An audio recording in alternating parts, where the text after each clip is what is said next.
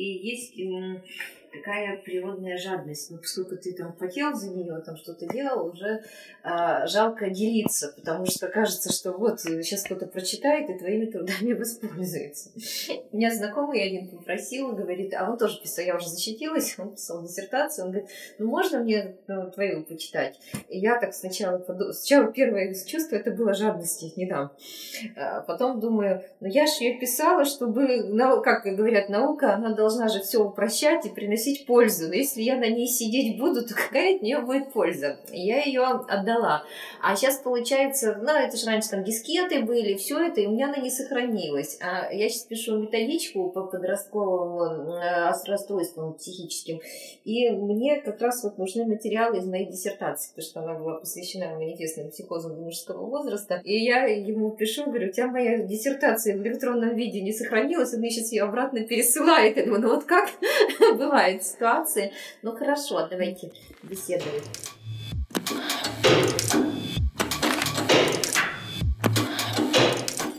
Привет, меня зовут Маша Саванкова, а это подкаст «Что-то с головой». Здесь люди с разными психическими расстройствами рассказывают о своем опыте их проживания. Этот подкаст нужен для двух вещей. Первое – это озвучить опыт разных людей с психическими расстройствами, чтобы другим таким же людям было легче проживать свою болезнь. Своеобразная группа поддержки – Второе – показать, что психические болезни не заслуживают снисходительного и брезгливого отношения, которое сложилось к ним в обществе, а психиатрических больных не надо бояться. В каждом выпуске я буду расспрашивать нового гостя или гостя об их заболевании.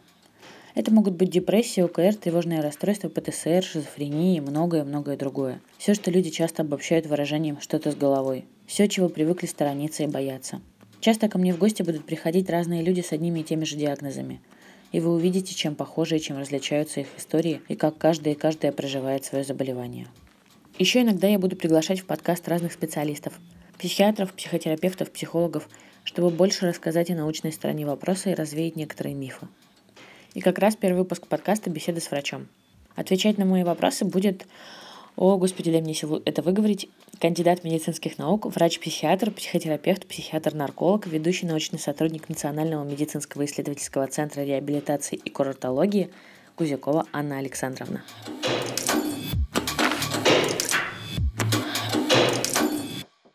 Анна Александровна, здравствуйте. Mm-hmm. Расскажите, пожалуйста, а, вот ВОЗ пишет о том, что в европейском регионе около 20% от всех заболеваний составляют психические расстройства. Угу. Каждый четвертый житель региона в какой-то момент жизни сталкивается с ментальной болезнью, получается. Но это, видимо, только те, кто обратился за помощью. А существует ли какая-либо опросная статистика хоть где-то по латентности этого вида заболеваний? То есть сколько еще людей предпочитают преодолевать все это сами? А, на самом деле, здравствуйте, речь идет не столько о латентности, а столько о, о, насколько о подходах, э, то есть к диагностике таких состояний. И получается, что все зависит от э, исследователя, потому что э, те исследователи, которые есть те исследователи, которые приводят э, очень широкие, то есть очень большое количество процентов по данному состоянию, есть те, которые наоборот, сужают рамки. То есть, э, и получается, допустим, я думаю, что ВОЗ пишет приблизительно правильно. То есть, э, другое дело вот э, заключается в этих диагностических подходах.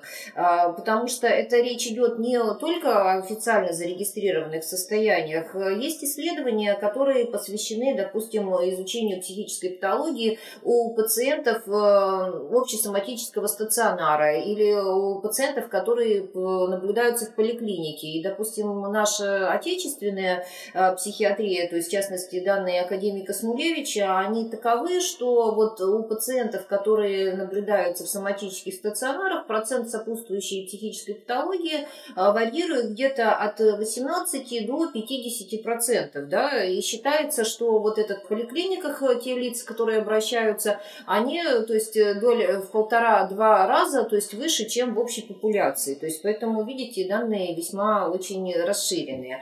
Потом есть данные, которые э, говорят о достаточно высокой Э, распространенности психических заболеваний, но насколько они действительно, насколько это действительно так, э, тут э, как бы можно все-таки поставить под сомнение.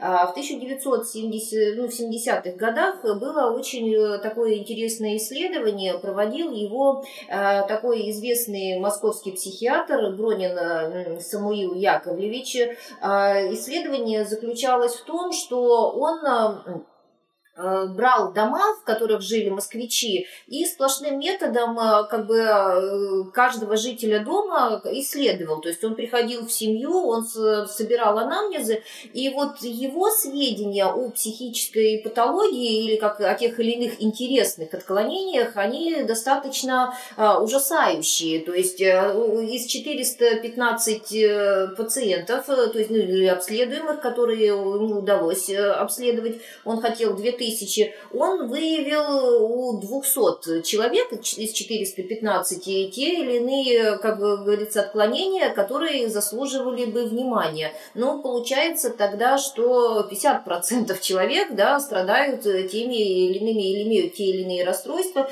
и тогда действительно здесь уже идет поговорка, что в психиатрии у психи... бытующего психиатров, что э, здоровых нет, есть необследованные. Поэтому, наверное, возвращаясь к вашему вашему вопросу о латентности, э, все-таки давайте, как говорится, к ВОЗ относиться серьезно, наверное, все-таки столько это и будет. Э, и что еще касается процентов заболеваемости, я хочу сказать следующее, что есть э, серьезные заболевания, такие как шизофрения, такие как биполярное аффективное расстройство. Процент этих состояний, то есть он, как правило, ну, 1, 2, там, 3 процента. Все остальное это все-таки какая-то, все-таки эти расстройства, которые больше относятся пограничной психической патологии.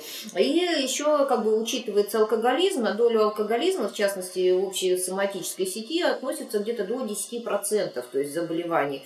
А, поэтому это не речь идет не о таких тяжелых расстройствах, да, и вот эта цифра 20% это не тотальная патология, это те заболевания, с которыми можно жить, и, в принципе, они, конечно, доставляют тот или иной дискомфорт человеку, но не до такой степени, как это может изначально восприниматься.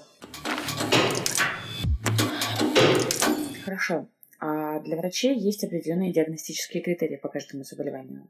А как самому человеку понять, что с ним что-то не так, и когда бить тревогу? Потому что кто-то говорит о том, что начитаются в своем интернете и потом обнаруживают у себя всякое, а с другой стороны, а, часто люди обращаются очень поздно. И как понять? Ну, здесь я бы, наверное, выделила следующий критерий диагностический, на что стоит опираться. Если то состояние, которое присутствует у человека, если оно доставляет ему дискомфорт, и он от этого мучается и страдает, либо он видит, что от его там тех или иных особенностей страдают окружающие, в частности, близкие люди, и это мешает ему, ему или там окружающим коммуницировать и взаимодействовать. Поэтому Поэтому, наверное, то есть э, а, степень того, стоит ли обращаться к врачу, да, или за помощью или нет, то это оценка, насколько то состояние, которое присутствует, да, то есть, э, ну, вот то или иное расстройство, будь это тревога, страх там, или там раздражительность, вспыльчивость, насколько оно мешает человеку, либо близким или окружающим его людям. Я бы вот такой критерий привела. А мне э, приводили в пример, я, может быть, не права, поправьте меня, если что, э, что человек, например, с, с нарциссическим расстройством личности никогда не обратится э, к психиатру, потому что, ну, ему никогда ничего не будет мешать, у него все хорошо всегда. Это так или нет? Ну, например, есть вот такие расстройства, когда у человека все хорошо. Или, например, человек с БАР гипоманией, у него всегда все хорошо. Но здесь э, речь идет об отсутствии критики к своему состоянию. И на самом деле, то есть это речь, здесь речь идет о достаточно а, сложном контингенте пациентов, которые как бы сами за помощью не обратятся. И даже если им сказать, они вряд ли пойдут. Да, там, то есть это, а, поэтому тут вопрос, э, смотрите, тогда уже чуть-чуть другой, это смещается на другой план. Одно дело, что когда стоит обращаться, то есть когда человек заинтересован заинтересован в том, чтобы обратиться. Другой вопрос, когда нету критики, да, то есть и нет достаточно, ну, как бы нет достаточно серьезной как бы оценки своего состояния, когда человек чувствует, что у него хорошо, это уже чуть-чуть про другое. Угу. В таком случае э, человека невозможно привести э, к психиатру, и стоит дождаться, когда он сам поймет, что ему нужно обратиться за помощью, я так понимаю. Э, да, бывают такие случаи, когда люди, несмотря на то, что имеют явные э, психические отклонения, отказываются идти к врачу, и они не редки. То есть э, и тут ничего не сделаешь. В принципе, получается, что таких людей мы можем только недобровольно как бы ну, вот, освидетельствовать, да, то есть или госпитализировать, в частности, в психиатрическую клинику только в той ситуации, если, ну, как исходя из закона о психиатрической помощи, как э, статьи 29 пункт А, Б, В, то есть первое, если э, пациент опасен для себя и опасен для окружающих, второе, если Э, пункт Б. Если не лечение может существенно ухудшить психическое состояние, то есть, э, допустим, человек отказывается от еды, человек по каким-то вот своим убеждениям там не выходит из дома, то есть и получается, что его заболевание прогрессирует. И пункт В – это если больной беспомощен, то есть не может себя обслуживать, опять же, по психическому состоянию, то есть и тогда, конечно, мы ничего не можем, мы вынуждены как бы а, госпитализировать и лечить и оказывать психиатрическую помощь таким пациентам, в недобровольном порядке вне зависимости от их желания. Потому что если а, такие ситуации оставлять без контроля, это повлечет, ну, как это может нанести существенный вред либо пациенту, либо окружению. Да, там. То есть э, все остальные случаи, к сожалению, тут э, как бы действительно получается, что это на, э, идут на откуп самому пациенту или там родственникам, которые должны как-то оказывать влияние, привлекать. Но это сложная ситуация, она решать ее сложно, могу честно сказать. А по каждому такому случаю как и кем принимается решение, кстати, вот э, хотела спросить, потому что мне говорили, в каждом случае э, суд принимает решение, что... Это по суду, да, то есть э, дело в том, что как э, в качестве эксперта, то есть или оценивает состояние врач, то есть э, и получается, что э, в дальнейшем заполняются соответствующие документы, они направляются в суд, и суда, э, судья принимает непосредственное решение. А бывает такое, что как бы судья приходит, э, как бы непосредственно в отделение, в стационар и освидетельствует пациента, смотрит. То есть, э, либо бывает, что родственники пациента вынуждены идти в суд, то есть и все. Раньше это такая процедура была более формальной и сложностей не доставляла. Но на данный момент, э, допустим, у нас в стране это достаточно серьезная процедура и описываются веские обоснования, которые свидетельствуют о том, что действительно человек нуждается в помощи. То есть в настоящее время никакой как таковой карательной психиатрии уже нету. И э, сейчас положить э, человека в стационар необоснованно это практически невозможно. То есть бояться человека, что его в остром состоянии увезут и положат и больше не выпустят оттуда не нужно? А, ни в коем случае, потому что сейчас мы переходим тоже ну, как бы на европейские стандарты, и у нас э, действительно сокращается количество госпитализаций, то есть и время госпитализации. Сейчас, поскольку госпитализация в психиатрический стационар – это достаточно дорогостоящая помощь, то сейчас э, много, большую долю лечения э, пациентов такого профиля занимаются именно э, дневные стационары или психоневрологические диспансеры, которые ну, прикреплены там, к той или иной больнице. И, в принципе, получается, что стационары сейчас служат для того, чтобы стабилизировать пациента как можно побыстрее, то есть и в дальнейшем выписать для долечивания лечения в амбулаторных условиях под наблюдением врача уже по месту жительства. Угу. Кстати, об этом. Вот у меня есть опыт лечения в больнице государственной, и, честно говоря, было ощущение, что э, ну, не очень далеко мы ушли от тех времен, когда у нас только начали открываться психиатрические больницы, в бытовом плане, по крайней мере. Но какой-то прогресс, я уверена, что он есть. И как изменились больницы в России за последние 20-30 лет а, психиатрические? Чего им еще не хватает? И каков в этом плане зарубежный опыт? И как в плане лечения, так и в плане организации быта? Э, смотрите, давайте я чуть-чуть начну с зарубежного опыта. То есть, э, ну, у меня знания по нему не очень глубокие, но тем не менее я могу сказать следующее, что еще лет 15 назад, то есть э, вот а, в психиатрии наблюдалась следующая ситуация за рубежом.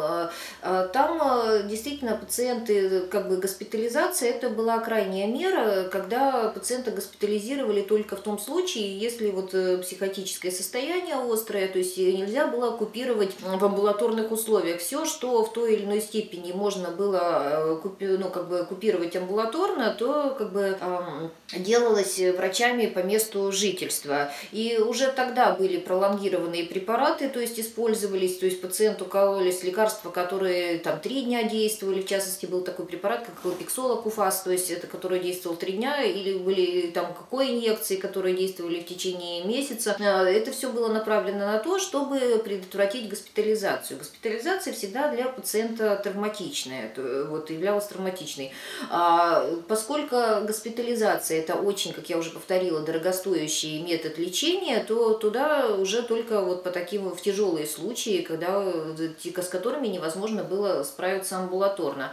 А у нас в стране чуть-чуть была иная ситуация. У нас был очень большой коечный фонд, и у нас, в принципе, как бы очень часто а, пациентов госпитализировали в недобровольном порядке или, допустим, там пациентов, страдающих хроническими заболеваниями, которые особую опасность для, для ну, не представляли, а, и которых можно было, возможно, бы лечить и амбулаторно, но, тем не менее, их нередко как бы а, в связи с имеющейся возможностью отправляли в психиатрический стационар. В настоящий момент э, ситуация поменялась.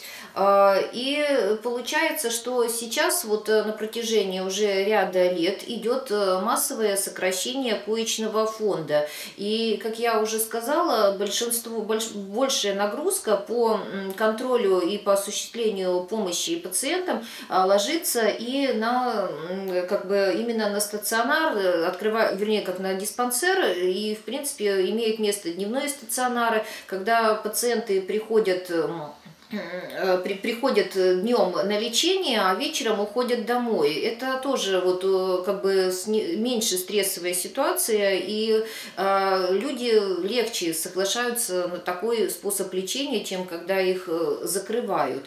А сейчас еще идет такое разделение, ну вот в Москве уже где-то, ну как минимум, наверное, лет 10 впервые это на базе больницы имени Ганушкина было открыто отделение состояние первичного э, психотического эпизода, куда госпитализировались э, пациенты э, молодые, молодого возраста и с первичными, то есть у которых со свежими заболеваниями, чтобы они не сталкивались с пациентами. Так, такой как бы метод или такое, ну как бы это было сделано для того, чтобы они не видели пациентов, страдающих хроническими заболеваниями, и чтобы у них не складывалось впечатление, что ну вот им грозит такая не очень хорошая участь.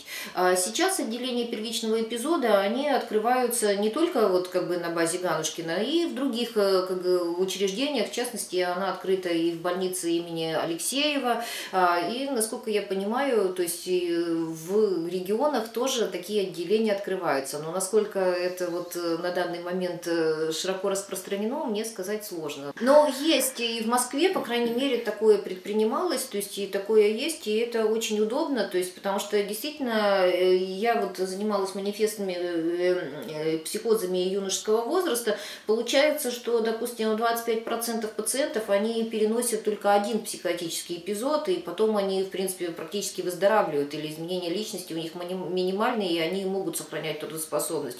Еще где-то в четверти процентов случаев эти эпизоды несколько раз повторяются, но, тем не менее, такого как бы снижения не происходит. И на долю вот таких хронических, резистентных случаев относится, ну, к примеру, там это там 30-40%. То есть э, поэтому смешивать э, такие состояния, да, и пугать людей действительно не стоит. Ну, вот такой вариант есть. Отличная идея. А огромная доля стигматизации психических расстройств э, – это страх, что человек, который может слышать голоса, однажды, грубо говоря, возьмет нож и, под... и пойдет кого-нибудь зарежет, потому что эти голоса ему так приказали. А на самом деле какова вероятность этого? Сколько процентов примерно людей с ментальными заболеваниями действительно совершали насильственные преступления? Ой, вот э, в этом вопросе я буду плавать, могу честно сказать, потому что это больше область э, судебной психиатрии. Но вот э, по имеющимся у меня сведениям, это не такой уж большой процент. И люди, которые слышат, ну, как бы, допустим, страдающие параноидной шизофренией, которые, если, ну, как слышат галлюцинации, то есть они, у них, среди них процент тех, которые могут быть опасны для окружающих, очень низкий. Это даже не 10, это вот э, ну, 1-2%, то есть как бы и даже, скорее всего, меньше. Могу сказать, что вот по своему клиническому опыту и по своему клиническому впечатлению, то есть э, я работала и в острых стационарах, то есть э, пациенты, которые вот как бы опасны для окружающих, то есть которые вот как бы агрессивные, их не так много, то есть как бы вот, которые действительно могут нападать или могут э, как бы совершать такие вот э, противоправные поступки, это не так, э, не так много, как кажется.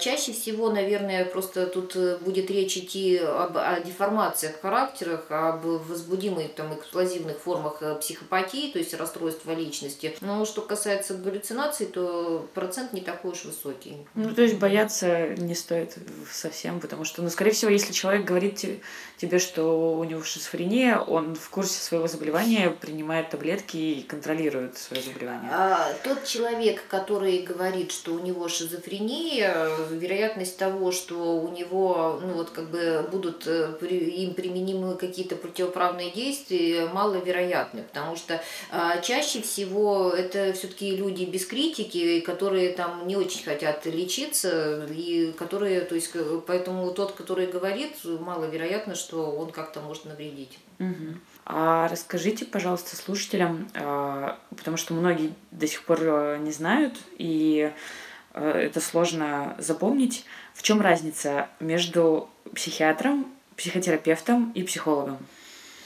Так, э, хорошо. Э, смотрите, значит, э, психиатр э, это врач, который имеет медицинское образование и у которой потом в дальнейшем изучает психиатрию, и он занимается диагностикой и лечением, в частности, чаще всего медикаментозным э, психических расстройств. А чаще всего это речь идет о таких достаточно грубых психических заболеваниях, такие как э, э, шизофрения, биполярное аффективное расстройство, различные заболевания там, а, позднего возраста.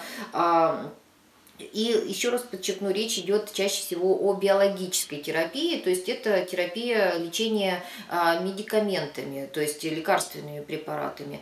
А психотерапевты – это тоже врач, который имеет медицинское образование, но который получил психиатрическое образование, и который э, одновременно еще прошел дополнительное образование по психотерапии, а, то есть э, по методам психологической коррекции. Это различные способы не медикаментозные, это может быть различные там психологические методики, приемы, а, такие как бы методы лечения, как гипноз, как э, когнитивная бихеоральная терапия, а, как психоанализ и другие вот подобного рода рода как методы лечения, они относятся к психотерапевтическим. А, различные э, релаксационные методики, различные там как а, методы аутогенной тренировки, все это разновидности психотерапии. То есть, э, по большому счету, а, врач-психотерапевт в приоритет в своем лечении использует не медикаментозные психотерапевтические приемы для лечения пациентов. Но по поскольку он имеет медицинское образование, он тоже имеет право выписывать э, рецепты и назначать те или иные медикаментозные препараты. То есть э, психотерапевт это все-таки врач, то есть как бы, который как бы обладает в своем, как говорится, приоритетном методе лечения, он использует психотерапию. А психолог это специалист, который, как правило, имеет э, гуманитарное образование, это вот чаще всего педагогическое, либо ну вот они заканчивают заканчивают специфические там, психологические факультеты при а, различных вузах, и в дальнейшем они, как и психотерапевты, тоже обучаются различным психотерапевтическим методикам. То есть э, психолог тоже может быть обучен психоанализу, психолог тоже может изучать когнитивную бихеоральную психотерапию, и в своем э, методе, и в своей работе он может использовать вот эти психокоррекционные, как Э, способы работы с пациентами. А, единственное, что э, психолог, он может, и, допустим, если речь идет о врачебной специальности, то это как бы ну, вот, э, психиатр и психотерапевт.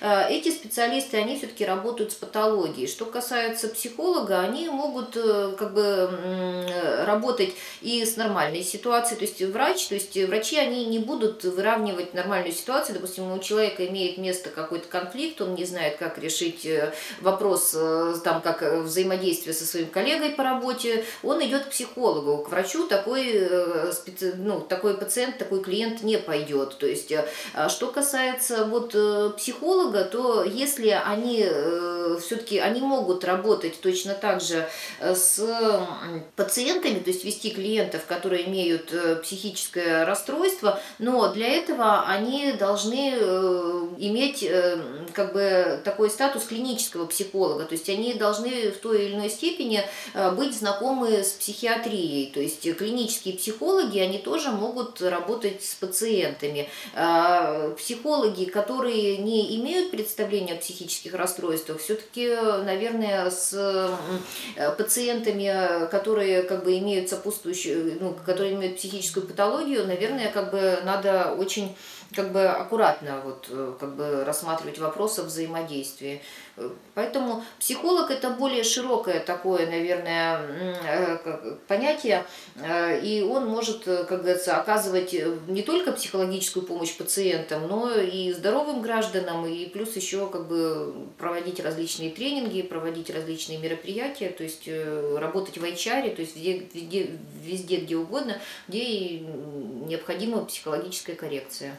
Ну, к психологу это когда какие-то неурядицы в жизни. Да. А, к психиатру это когда нужно медикаментозное лечение. И диагностика, точно. потому что, понимаете, в ряде случаев иногда бывает сложно разобраться. То есть, как бы... Ну да, диагностика и э, медикаментозное лечение, ну типа диагностика для него. А психотерапевт получается такой суперврач, который сочетает психиатра и психолога. Ну, практически да. То есть он и как бы ну, психотерапевтические приемы, они одинаковые, что у психолога, что у психотерапевта. Просто а, у как, психотерапевта у него больше знаний в рамках про заболевания психические. Угу. Поэтому, в принципе, наверное, если рассматривать вопрос, кому все-таки лучше обращаться, то есть вот если имеется психическая патология, то это все-таки должен быть лучше психотерапевт, чем психолог. Угу. Ясно.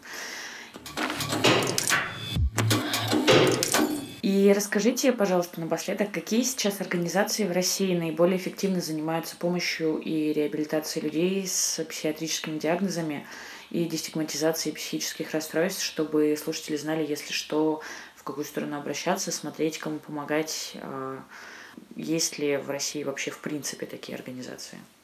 Ну, что касается дестигматизации, так я, как я уже ну, как бы упоминала, то есть э, на данный момент э, как бы даже государственная помощь э, в России, она идет такая мощная перестройка в плане дестигматизации. Как я уже сказала, сокращается коечный фонд. Больше, ну, большее количество работы переводится именно на амбулаторную помощь. И вот, допустим, что происходит в Москве, очень интересная ситуация.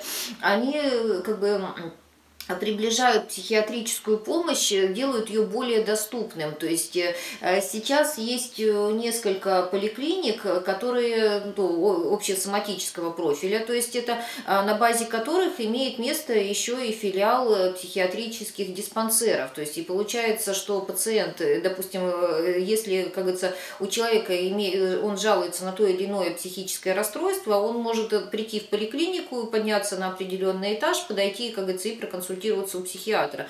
Точно так же и пациент, который страдает э, тем или иным психическим расстройством, он может э, как бы э, прийти к психиатру, то есть как бы проконсультироваться и пойти еще одновременно получить помощь терапевта и невролога. На самом деле идея достаточно интересная и, мне кажется, вполне приемлемая в плане дестигматизации. Второй момент, про который стоит сказать, то есть если раньше вот информация о психических заболеваниях, она была достаточно достаточно закрыто, и как бы осмотры пациентов, то есть вот сведения, которые врач записывал в историю болезни, они, то есть их мог узнать только другой психиатр, то есть как бы по определенной выписке из запроса, или, допустим, могли узнать только судебные органы. Больше никому эта информация не предоставлялась. А сейчас, то есть это тоже, я считаю, что в, как бы сдвиг в плане дестигматизации. Сейчас по закону как бы получается такая ситуация, что пациенты и его родственники имеют право ознакомиться с историей болезни, они могут получить полную информацию о том, чем их лечат, как их лечат,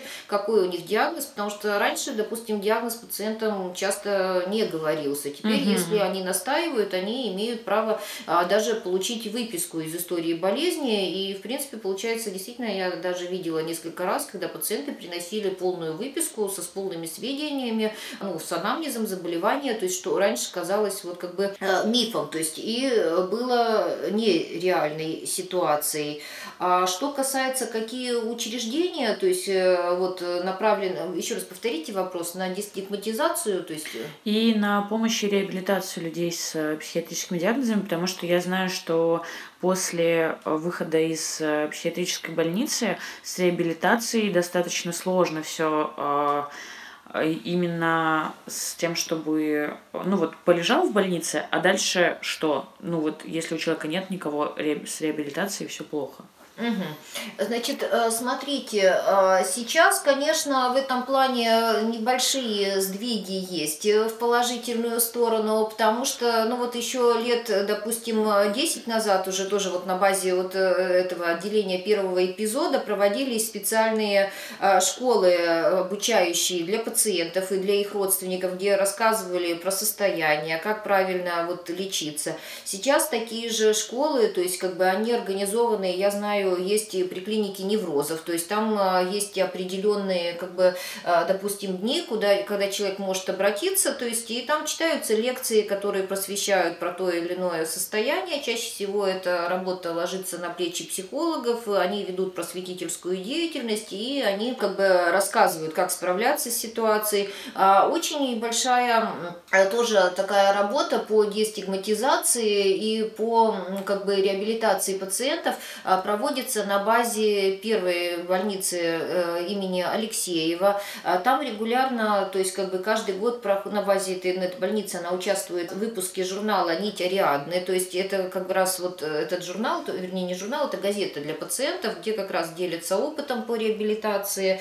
А потом ежегодно проводятся э, фестивали как раз для лиц с, ограниченными, с ограниченными расстройствами, которые направлены на то, чтобы где специалисты, психологи, врачи делятся своим опытом как бы по реабилитации, по ресоциализации пациентов. Выпускается сборник, то есть как бы это очень такая вот э, раз в год такое проводится. И в принципе, то есть получается, что при больнице номер один там реабилитационные вот эти мероприятия амбулаторные, они имеют место.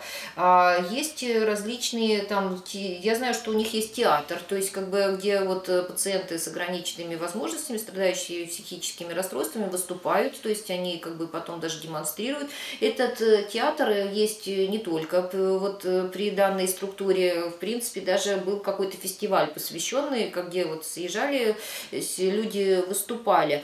Ну и, конечно же, Э, то есть, если получать информацию по тому или иному заболеванию, то, конечно, ее лучше получать из грамотных центров. То есть, э, я бы не советовала обращаться на сомнительные сайты, да, там, то есть это, а все-таки, то есть, э, есть очень хорошие, допустим, при Российском обществе психиатров, РОП он называется, есть специальный раздел, где там написано для пациентов, и там тоже можно зайти вот на сайт Российского общества психиатра и подчеркнуть и важную важную информацию про те или иные психические расстройства. Очень много там посвящено шизофрении, то есть как бы вот пациентам больным, то есть это как э, им себя вести, что делать в такой ситуации, как это лечится. То есть э, а, точно так же существует такая же страничка на, э, это, в НЦПЗ, то есть это Национальный центр психического здоровья. Точно так же вот и при, как говорится, в больнице, при больни... Ой, сейчас скажу, при НИИ психиатрии, то есть сейчас это филиал сербского. Поэтому но куда обращаться, если обращаться за помощью, чтобы получить достоверную информацию, это вот в такие крупные учреждения и крупные центры. И, конечно же, еще получается, что по вопросам стигматизации и помощи, то есть э, получается такая ситуация, что спасение утопающих – это дело рук самих утопающих. И я знаю, что многие специалисты, в частности психологи, которые сами перенесли, то есть или страдают, имеют диагноз биполярного аффективного расстройства, они активно как бы организуют группы помощи вот таким пациентам. Я знаю, что такая группа есть в Питере, то есть как бы а, такая группа есть у нас в Москве, то есть в частности вот на Фейсбуке есть такой психолог Марина Дубинина, то есть она постоянно зовет вот у нее, ну как, а, у нее есть групповые занятия для лиц, которые страдают именно вот биполярными аффективными расстройствами. Угу. Что касается вот э, там питерских, то есть как бы специалистов, э, то у них есть блог, и они там как бы оказывают помощь именно тоже лицам, страдающим такой патологией, ведут группы, поэтому... Потрясающе. Это очень круто. И я знаю, что в разных городах есть э, тоже группы самопомощи и всяческие активности. Поэтому сейчас обращение к слушателям, если вы знаете такие таких вещах в своем городе, то напишите, пожалуйста, в комментариях, э, если вы слушаете это там, где есть комментарии. Если это в вашем городе, если есть, то как это называется и где это найти. А, спасибо большое, Анна Александровна. А вам спасибо, что послушали этот выпуск. Еще раз призываю делиться информацией о группах поддержки и самопомощи на страницах подкаста, ВКонтакте, Фейсбуке и вообще везде, где вы его увидите. Я постараюсь сводить эти сообщения в единый список, который будет несложно найти. А чтобы подкаст не затерялся, оставляйте отзывы, ставьте лайки, подписывайтесь. Важны все ваши комментарии и реакции. Спасибо.